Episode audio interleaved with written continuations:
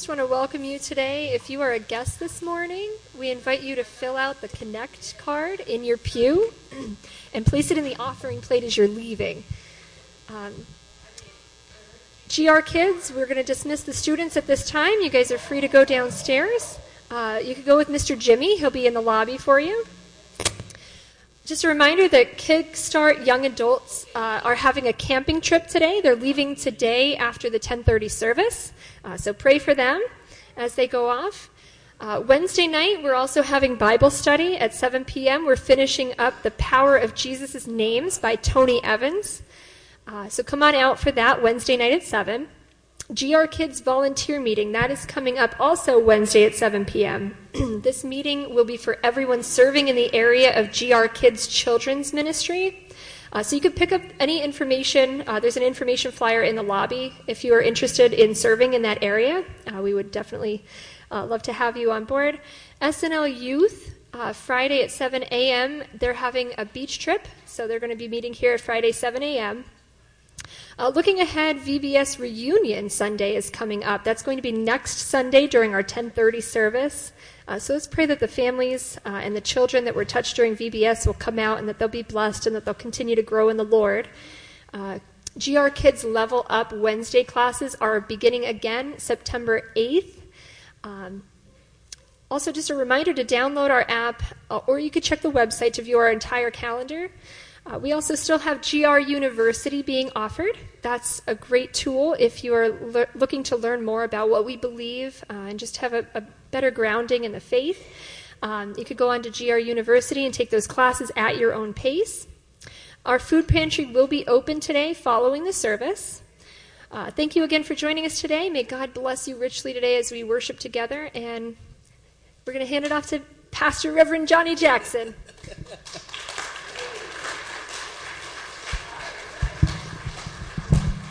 Good morning. A lot of you don't see me doing this 10:30 service because I'm upstairs running the sound system and and either working the computer. But for the last couple years, I've been studying to get my credentials. So uh, it's an honor that Pastor Dave allowed me to be here. And I don't know why he put guest speaker because I'm not a guest. but um, he does what he he did what he did. However, um, before I get into my message, I want to encourage all men here today for our uh, Assembly of God's annual Men's Day conference being held at Trinity Life Church outside of Baltimore. On October, it starts Friday night, October the fifth and it'll end Saturday afternoon, October the 16th. So I encourage you to sign up and come on down and go with us. It's a small group right now that's going down, and there's no age requirement. One gentleman is bringing his 14 year old son. So I went to these conferences for the last uh, four years. Last year, because of COVID, I didn't go, as well as I had death in the family, so I was unable to go. But the very first conference I went to, it changed my life. It, it, these gentlemen comes and they bring a word. They bring each speaker has a good word. This year on Friday night is Reggie Dabbs. Reggie is a motivated speaker for the NFL. He does it every Super Bowl, regardless of what team goes in. He's also a motivated speaker for the LA Lakers. So, you Lakers fans, you want to come out and hear what he has to say. Then we have Mark Batterson, who is the lead pastor of the National Community Church in Washington, D.C. He's also written many books. And um, for you who have Right Now Media, if you go on Right Now Media, you can see some of his teachings on Right Now Media. We also have Chris Yoma, who's an author of several Christian books. And in 2020, his book, he was his book was the book of the year for social is, issues by Outreach Magazine. So I'm looking forward to hearing from him and Mike Santiago, who's a trainer for the Church Multiplication Network. And he is the founder of Break200.com. So these speakers are going to come to us and they're going to have an exciting word. So I look forward to being there. If you're interested in going, you can see me or you can get on the, um, our webpage and sign up that way. Hopefully, we can, it'll be a, a fun ride down and just for men to worship and fellowship it's really unbelievable. Um, the last one I went to was 2019, and it was 2,500 men just praising God. That was a sight to see.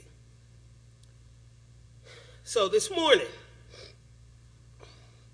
I wasn't sure how to title this message because it talks about timing. The first title I came up is Timing is Everything. But then the Lord put on my spirit the meaning of life because if your timing is off, your life is off. So, let me start with this. Timing is a key to a lot of things in our lives today. Whether the situation is good or whether it's bad, timing is a key. A second too soon or a second too late can change the course of your entire life. Here's an example of how important the right timing is in your life. Recently, I read a book by Dutch Sheets called God's Timing for Your Life. In the very first chapter of the book, at the opening, he tells this story to show how important your time is. And it says, quote, this story is told of a man who rushed into a suburban railroad station one morning and almost breathlessly asked the ticket agent, When does the 801 train leave? At 801, it was the answer. Well, the man replied, It's 759 by my watch, 757 by the town's clock, and 804 by the station clock. So, which time am I to go by? You can go by any clock you wish, said the agent. But you can't go by the 801 train, for it's already left. God's time is moving forward, hour by hour and minute by minute. There are a multitude of people who seem to think they can live by any schedule they choose, and that in their own time they can turn to God. But his time is the right time, unquote. We seem to think that our watches and our time is always right, but God's timing is never wrong. Let us pray. Heavenly Father, thank you for this time that you have granted us. You have allowed us to see one more day. Father, we pray that your spirit hover over us. Let us hear your words so that we don't take advantage whatever the situation is. That we line up with your timing, that we may never be wrong. So, Lord, as I give the word today, let your spirit take control. Use me as you see fit. In Christ Jesus' name I pray. Amen. If you haven't figured it out today, we're going to talk about how important time is. We go through this thing called life, thinking that we have a lot of time and we can do whatever we want. But more importantly, we have to do things in God's timing. God can change your life at any given time. He can change it the way He wants to regardless of how you feel, what you think, or what is happening. If we, even if we don't like what's going on, God still can change our life. If you want to uh, follow me, you want to go to Ecclesiastes chapter 3, verse 1. If you want to open your Bible, for those of you that do it on the electronic device, you can go there And we all have different versions of the Bible, and we all know basically what that verse says. That verse says, There's a time for everything and a season for every activity under heaven. But I want to use the Message Bible's version because it kind of gives you a different perspective of what that verse means. I encourage you when you read the Bible and read Scripture, don't just read one translation, but use multiple because it kind of gives you an idea of what the verse is. The Message Bible says, There's an opportune time to do things, a right time for everything on the earth. Timing in our life gives us an opportunity to choose how we wish to live. We can choose to live a life that the world tells us and how to please people, or we can choose a life in order to please God. We need to take full advantage of the timing and the opportunity that this life presents to us. And in order to do this, we need to have a full understanding of life and what the meaning, the true meaning of life is. We all know the story of Solomon, where Solomon had a dream and God asked him what was it that he wanted. And what Solomon said was very key. Solomon told God what he wanted was wisdom to lead the people of Israel. You can read that story in 1 Kings chapter 3 verses 5 to 13 or 2 Chronicles 1 uh, chapter 1 verse 7 through 12. God called Solomon a wise man. The wisest man on earth. And if you read the Bible, it says that there will be no one as wise as him ever again. So the wisest man tells us that the true meaning of life, he calls it meaningless. Ecclesiastic 1, verses 2 and 4 says, meaningless. Meaningless, says the teacher. Utterly meaningless. Everything is meaningless. What do people gain from all their labor at which they toil under the sun? Generation comes and generation goes, but the earth remains forever. If you really want to understand what he's saying there, he's basically telling us that all we have worked for, the money in the bank, the fame, our possession, everything is meaningless. Some Bible translations use the word vanity. Here's what Webster Dictionary says about vanity it's a quality of being empty or vain. Something that is vain, empty, or valueless. The quality or fact of being vain, inflated pride in oneself or one's appearance, conceited. Those are the definition of vanity, according to Webster. And we all know the old joke about the armored car following behind the hearse because a man was taking it with him. Let me tell you, that will never happen. But what I will tell you is several things will happen when you pass on. The first one is whatever work you have done, someone else will come back and change it. The money you have in the bank, someone will spend it. And no matter how much fame you have, someone else will come and become just as famous. Now, my family, when I go, they're going to clean out my bank account if my wife don't get it first.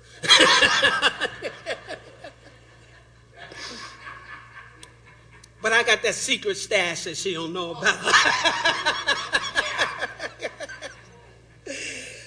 if you really don't understand your purpose in life, the Bible makes it very clear that our life is really worthless without Christ. When we die without Jesus, after a little while, we won't even be remembered. It's just like it says, we're that puff of smoke. So, the real meaning of life is not wealth, fame, or greatness that this world tells you to achieve.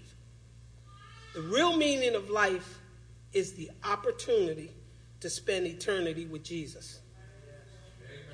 Deuteronomy 6, verses 4 through 9 says, Hear, O Israel, the Lord our God, the Lord is one. Love the Lord your God with all your heart, with all your soul, with all your strength. These commandments that I give you today are to be on your hearts. Impress them on your children. Talk about them when you sit at home, when you walk along the road, when you lie down, and when you get up. Tie them as symbols on your hand and bind them on your forehead. Write them on the door frames of your houses and on your gates. Recently, some of us may have watched the Olympics game t- in Tokyo on TV. Each one of those athletes that participated in those games, they trained this time for five years just for an opportunity to represent their country because they were the best. Their timing for their individual events or the timing for their team event was the best of any athlete in that country. We, all of us, who says we are Christians or Christ followers, we represent Team Jesus. And we must do the same thing by practicing what we have learned about the meaning of life. In the Olympic game, only certain individuals or certain teams that won got a gold, got a medal, gold, bronze, or silver. They got a medal. But we, as members of Team Jesus, will get a golden crown at the end. Philippians 3 verse 14 says, I press on towards the goal to win the prize for which God has called me heavenward in Christ Jesus. The world tells us to get ahead, we must have a lot of money, drive fancy cars, have powerful positions, live in a 32 bedroom home, and I can tell you on and on what the list says. And please, don't get me wrong. If God wants you to have these things as a blessing, there's nothing wrong with it. I can tell you about the blessings God has bestowed upon me, but that's a different story. But what I do want to tell you with these blessings, if your heart and your motivation in getting these things or having these things does not bring glory to God, there's a problem. There's a problem. We serve a jealous God. And those things that He gave you, if you don't use them for His glory, He will take them away. These things have now become your idol. Here's a story of one such thing, and you can read the full story in Luke chapter 12, verses 13 through 21. But I'm going to zero in on one verse, and that's verse 20. And it says, But God said to him, You fool, this very night your life will be demanded from you. Then who will get what you have prepared for yourself? If you don't really know that story, it's about a farmer who thought to himself, I got all this stuff. So I want to build a bigger barn so I can get more stuff, so I can have stuff for when I need it. God called him a fool and demanded his life that night. As Christ followers, we are not to live as this world tells us. The cars, the money, the positions, the fame, but we are to live as children of the Most High God. We are not letting this world make us weary as we live according to God's standard.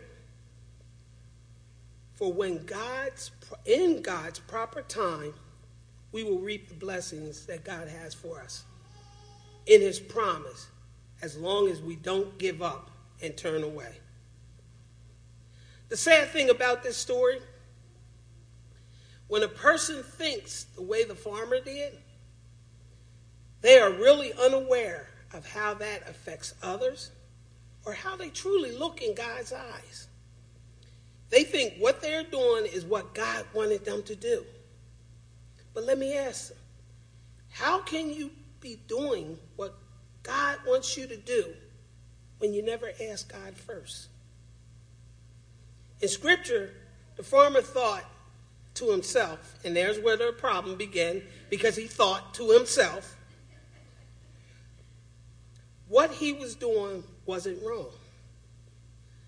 We must always seek God's guidance to make sure what we are doing is in His plan and not the other way around. That we make our plan and try to fit God somewhere in there. God should always be first. 2 Corinthians 1, verse 12 says, Now this is our boast. Our conscience testify that we have conducted ourselves in this world, and especially in our relationships with you, with integrity and godly sincerity. We have done so relying not on worldly wisdom, but on God's grace. When we conduct ourselves inappropriate, the way the world tells us to conduct ourselves, we're not doing it according to the will of God and we are doing the worldly wisdom and not godly wisdom. When we follow God's plan, we will be able to testify to others on how to live a life that's pleasing to God. And that will, that will give God all the glory, honor, and praise that is due to Him. By following God's plan, we are to wait for his timing. His timing is not our timing. He, when we wait on his timing, he will give us the peace, he will give us victory and joy, even while we're here on this earth going through our struggles that we deal with day to day.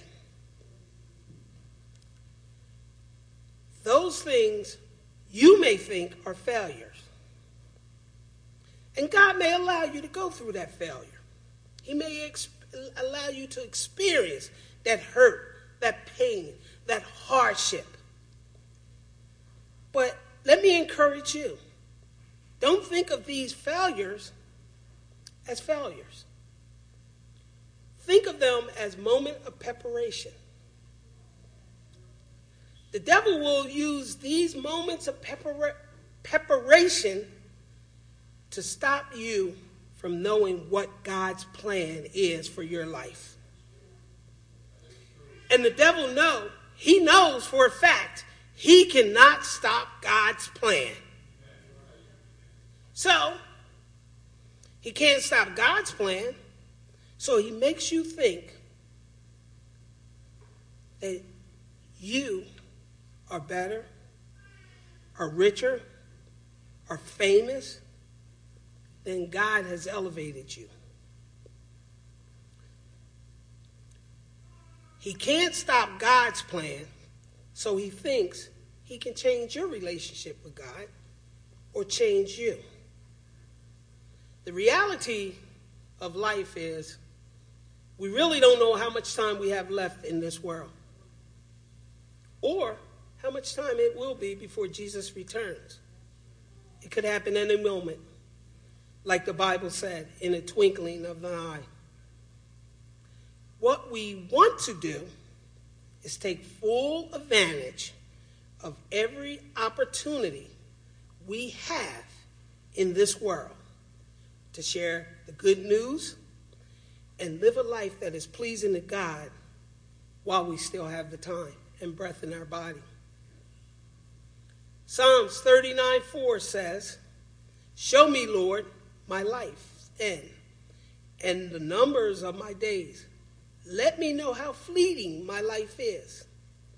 When Jesus came to earth, he knew exactly how much time he had.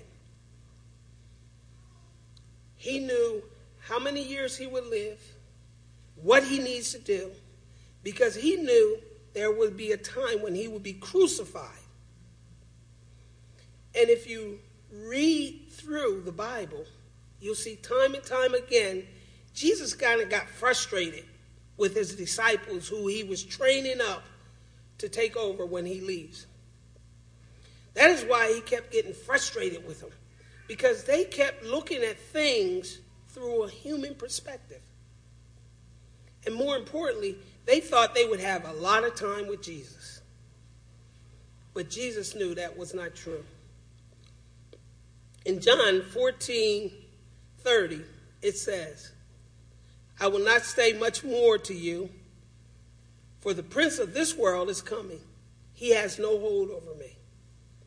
Jesus knew his time was numbered. He knew he would be crucified, and he knew that the devil would use that crucifixion as a victory and take over.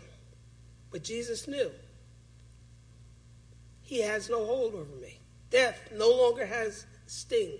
So if we are followers of Christ, believers, and we follow Jesus, death has no sting over you. You shouldn't fear death. Because the Bible says to be absent from the body is to be present with the Lord. So you shouldn't fear death. But now, don't be stupid and go out there and run in front of a Mack truck to get hit, to get to death. No. God knows when the time is coming for you. And He has that date and time planned, and there's nothing you can do to stop it. Jesus came to prepare us for how we should live in this world because He knew how this world was. He also was preparing us for eternal life, and that's the world to come. Jesus came as our example and by being our example, he was giving us instruction of what the real meaning of life was, as well as what is coming after our physical death.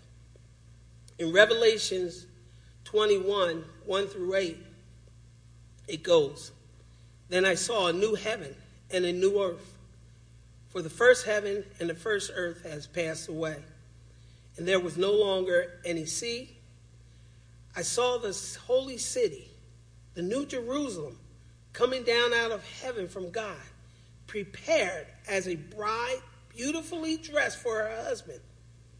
And I heard a loud voice from the throne saying, Look, God's dwelling place is now among the people, and he will dwell, dwell with them. They will be his people, and God himself will be with them and be their God. He will wipe every tear from their eyes. There will be no more death, or mourning, or crying, or pain, for the old order of things have passed away. He who was seated on the throne says, I am making everything new. Then he said, Write this down, for these words are trustworthy and true. He said to me, It is done. I am the Alpha and the Omega, the beginning and the end. To the thirsty, I will give water without cost from the spring of the water of life. Those who are victorious will inherit all this, and I will be their God, and they will be my children. But the cowardly, unbelieving, the vow, the murderers, the sexual immoral, those who practice magic arts, the idolater, and all liars will be consigned to the fiery lake of burning sulfur. This is the second death. So, if we don't have Christ in our life, that last couple verses is telling us where we, what's going to happen to us after we die of a physical death. As I conclude, there was another story in the book that I read. That story shows how God's timing is always right. And even when we don't even know what's going on. God's timing is, is right. And the story goes Julia Dixon had just accidentally locked herself out of her house when the mailman came up. Have anybody ever experienced locking themselves out of their house? Oh, yeah. oh, yeah. Miss Dixon, he exclaimed in concern, you look upset. What's the matter? Oh, I don't know what I'm going to do.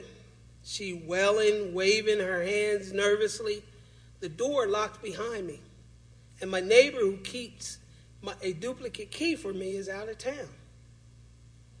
My husband has a key, but he's at an all day conference at a hotel downtown, and I doubt I can reach him. How am I going to get back in? The mailman tried to exclaim, calm the woman, and advise her to call a locksmith. I guess that's my only recourse, she agreed. But to tell you the truth, they charge an arm and a leg, and I really can't afford the expense right now. Things have been tight. The mailman calms her with the mailman calms her, but points out that she had no choice. I better be on my way, he said. But here's your mail. Who knows? Maybe there'll be some good news inside one of those letters to cheer you up. Julia looked through the envelopes. There was a letter from her brother Jonathan. He had visited the family the previous week and stayed for a few days. I wonder why he's writing so soon, she muttered. When she tore open the letter, a key fell into her palm. Dear Julia, the letter began. Last week when I was staying at your house and you were out shopping, I accidentally locked myself out. I asked your neighbor for your duplicate key but forgot to return it. So I'm enclosing it now. Now that's good timing. God would probably have made me either wait or break a window. He seemed to enjoy testing my patience. Not that I'm complaining, I would never stoop to that such calamity. End of quote. How many times have you needed something? You had you had a situation and you didn't know where to turn to, and God came through, and you didn't know. You never expected. And God is always on time.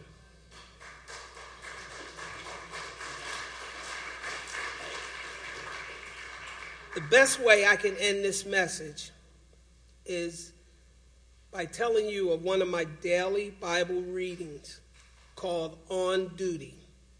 And it says, quote, the result of all Solomon had to say in Ecclesiastes is this obey God, listen to Him, honor Him, give Him glory. This is the purpose of humankind. Time, gladness, labor, and uncertainty are all contexts to invite us to intimacy with God. Unquote. We can't control everything that happens in our lives, and sometimes it makes us frustrated, angry, it brings us happy and joyful feelings. But for every one of our actions, every one of them, good or bad, there will be some consequences. However, when we base our actions on biblical principles with a foundation that is rooted in trust and having faith in God, our timing is never off. And we will never miss the opportunity that lines up with God's timing. My final scripture verse, scripture verse is this Ecclesiastes 12 13, and it says it all. Now, all have been heard. There is a conclusion of the matter. Fear God, keep his commandment, for this is the duty of mankind. That is the true meaning of our life. You want to stand so we can dismiss?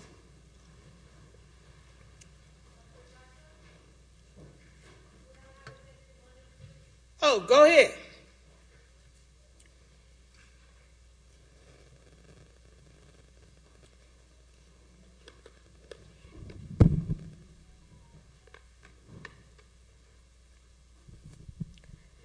Hello, congregation. Well, I've been out for a little while because I couldn't be here because I can't breathe with those masks. So I told Pastor Dave, I can, as soon as this mask deal is over, I'll be start coming. But I want to share a testimony that goes along with Brother Jackson. Timing is everything. Last year, I was supposed to go to Honduras around May. That's what I, I like to go to visit my mother's tomb for Mother's Day. But then my daughter, she was going to college, and she said, Mom, can you go in February instead? Because she said, I have tests, and it will, you know, she won't have no time to pick me up and all that stuff. So I said, okay. So she started looking for tickets, and there was a good sale, half a price of what I would pay to go down there. But the Lord had put in my heart this uh, in the village where my parents used to live, there is a group that came and invaded some land. And they don't have a good reputation. But somehow the Lord has said that in my mind about these people. So I said, Well, Lord, what do you want me to do? So I fasted and I prayed, and there was no answer. So just the Sunday before I go into Honduras, I came to the altar, the ladies prayed for me, and as I go back to my seat, Gloria says to me, Are you sick? And I said, No, I'm fine. I'm going on a trip. But the Lord has put these families in my heart, but I don't know what to do. And she said, Well, how about Bibles? And as I go out, I said, That's it. That must be Bibles. So then I have this Bible verse in my mind, 316, that I will share with them. Something simple, because I don't know these families. So I said, I since I retired, my income is not as good that I used to be. So I said, Lord, well, if this is what you want me to do, you will provide for these Bibles. So as I go out of Wilkes-Barre, I meet this lady, and she said, Where are you going? And I said, I'm going to Honduras. And she said, I'm from there. My kids just came from there. So I said, Oh, that's nice. She talked to me, she gives me my passport, and as I go to the stairs, I go, wait a second, she didn't charge me for my bags. It would be like $80. So I go, well, the Lord has something for me to do, you know? So I go to Houston. And I can remember the reason that my sister had let me borrow $125, something like that, 150 So then she said, well, she sent me a message and said, don't worry about it. You don't owe me nothing. So I go, thank you, Lord. So keep going. So I, I told my fasting will end on Sunday. So my sister said I had given up coffee for the whole month.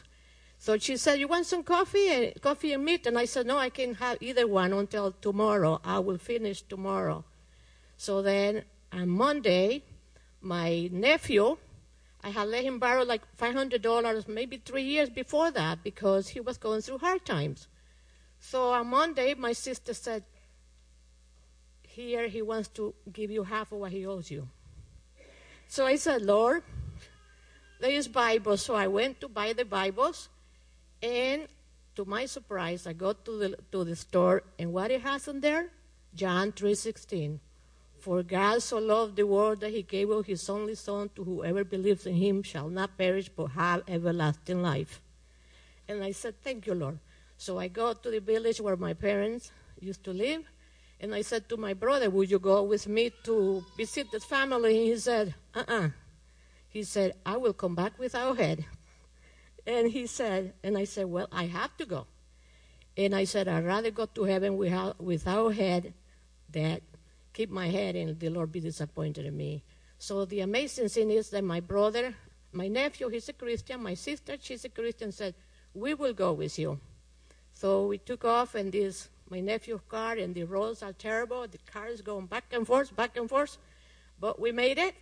And then there was a truck selling uh, breads and all that kind of stuff. So I bought, and I have um, I bought for the families.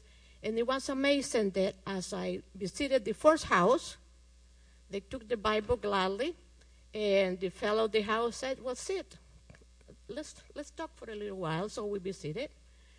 Then I went to the next. These are small homes. They're almost like a shacks. They're like small homes. So the next person said, "You know," he said, "my family, they all Christians, and I am the only one stubborn." And he took the Bible. And then the next house, she said, "You know." my bro- my son just became a Christian, and he asked me for my Bible, and I gave it to him, and I, I have nothing. So she took it very gladly, and then we got to the last house, and there was a young girl, and I said, "Are you the lady of the house?" And she said, "No, uh, my ma- I came to visit my mom, but my mom had to go to the city because my sister is is very ill." So I said to my sister, "You know, let's pray for her." And that young lady had tears when we got done praying for her. And I said, timing and everything. God provided for my trip all the way down. And thank you, Brother Jackson, for your for your message. It's very nice. And uh, God bless you all. And remember, sometimes the Lord calls us to do. Sometimes it's just shake somebody's hand. Sometimes it's a little food. Sometimes, and and when I when I came back from Honduras, what I was when the pandemic got really heavy, and I said, How about if I didn't listen to do what he asked me to do, and one of those families could have got the virus and die? And I said, It shows that I came back to, from Honduras two weeks later, the airport was closed. So, so God is good, and I and He wanted me to go early because He knew what it was coming. I won't be able to make it, you know. So God bless you all. May you have a good day, and remember, God is good. And sometimes it's not a lot that he asks. Sometimes it's just little things that will make a difference in somebody's life. God bless you. Thank you. God's timing is always right. we don't know sometimes what he has planned for us, but if we follow his plan, we can never be wrong. Let's bow our head. Heavenly Father, thank you Thank you for the opportunity to present to your people your word. Lord, let us follow your timing and your plan, regardless of what it costs us, Lord, because your son came and gave his life for us. So there is nothing, there is nothing more valuable than his blood that he shed on the cross to reconcile us back to you. That now, through Jesus Christ, we have eternal life. Lord, thank you for the Holy Spirit that continues to counsel us, to minister to us, to help us in our time of weakness. Lord, the Spirit opens our eyes, our hearts, and our mind to receive what you have for us. Now, and as people are standing, Lord, I pray a blessing over them that when they walk out the door, your spirit covers them, protects them, and keep them. Now to him who is able to keep us from stumbling and to present us before his glorious presence without fault and with great joy to the only God our Savior, be glory, majesty, power, and authority through Jesus Christ our Lord, before age and now and forevermore. And we say, Amen.